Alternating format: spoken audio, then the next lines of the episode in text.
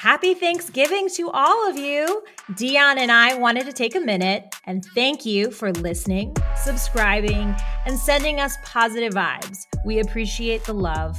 This project has been such a labor of love, and it's a beautiful thing for us to finally be able to share it with everyone. Given that we're entering the holiday season, it is a time for friends and family to gather and eat, laugh, and talk. Sounds like fun, but you know what happens to some people when they eat, laugh, and talk all together. Yes, girl. Oh, unfortunately, they can choke and aspirate. Ugh, yikes.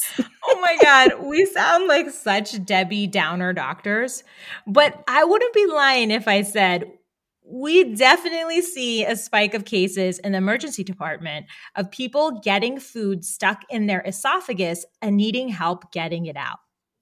Absolutely. I mean, we're I wouldn't say Debbie Downers. We're just keeping it real, Maleeha. I mean, we have the dreaded food bolus. It happens every Thanksgiving. So we have tips to keep you out of the hospital this holiday season. Absolutely. Please listen and follow. Okay, tip one take a moment, cut up all the turkey and yummy veggies into bite sized pieces. And for those of us who have low vibrational plates like me, we're going to have the ham, the the the macaroni and cheese, the mashed potato. We're going to have a lot more than just veggies, but you get the point. the veggie sides are my favorite. But yes, you're right. Whatever mm. you're eating, unless it's pureed, cut it up.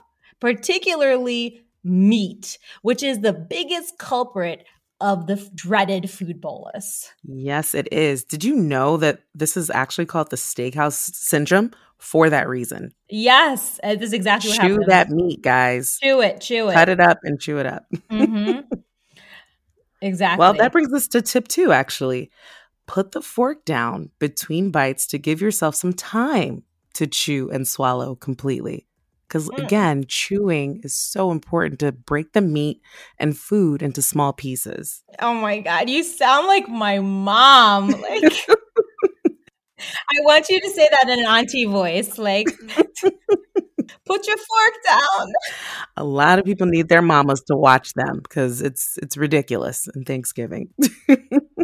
Tip number three: if you feel like you're having trouble swallowing, don't keep eating. You can't push it. You can't push through this. No. Okay, you can push through a lot of things, but no. not this. Actually, put the fork down. Take a breather. Hopefully, you're breathing. Take a breather and try a few sips at a time of like a carbonated beverage like Coca-Cola. It's like Drano for your esophagus, guys. That that that's pretty much what it is. So try it. It works. It is. it is. Try it little bits at a time yes, though, little yes. bits at a time. Tip number 4. If you're really having a problem and can't swallow your own saliva or feel pain in your neck or chest, get to the emergency room stat. There, they may observe you and give you medications to see if you pass the food, but often the food needs to be removed or pushed down endoscopically. Which means you get to meet us. Hello. the anesthesiologist and the gastroenterologist. And together as a team, we will try to painstakingly, painstakingly, gently fish out the food, no pun intended, from your esophagus. Because there's no fish in Thanksgiving. So well mm, but it's not always a quick task and it's not always easy at all. It is not. Emphasis on the painstakingly. It does take a long time sometimes. Sure. So please pay attention to those symptoms and get to the hospital. And finally, tip number five keep a close eye on the little ones and the grandparents. They are at a higher risk of choking and having a more difficult time swallowing.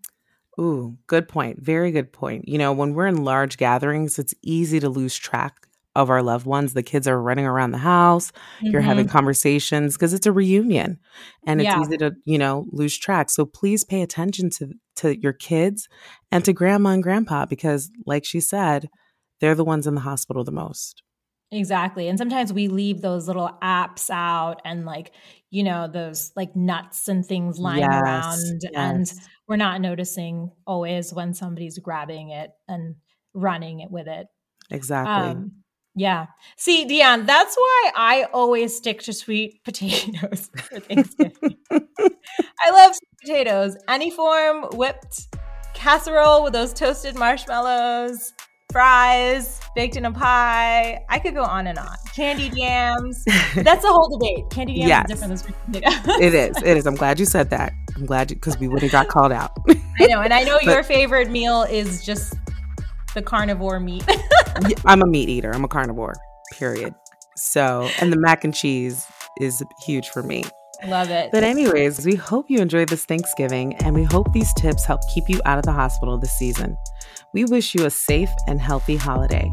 Check out the ivydrip.co and all podcast streaming platforms for more episodes. Be sure to subscribe and share. We appreciate your support. Bye, guys. Bye.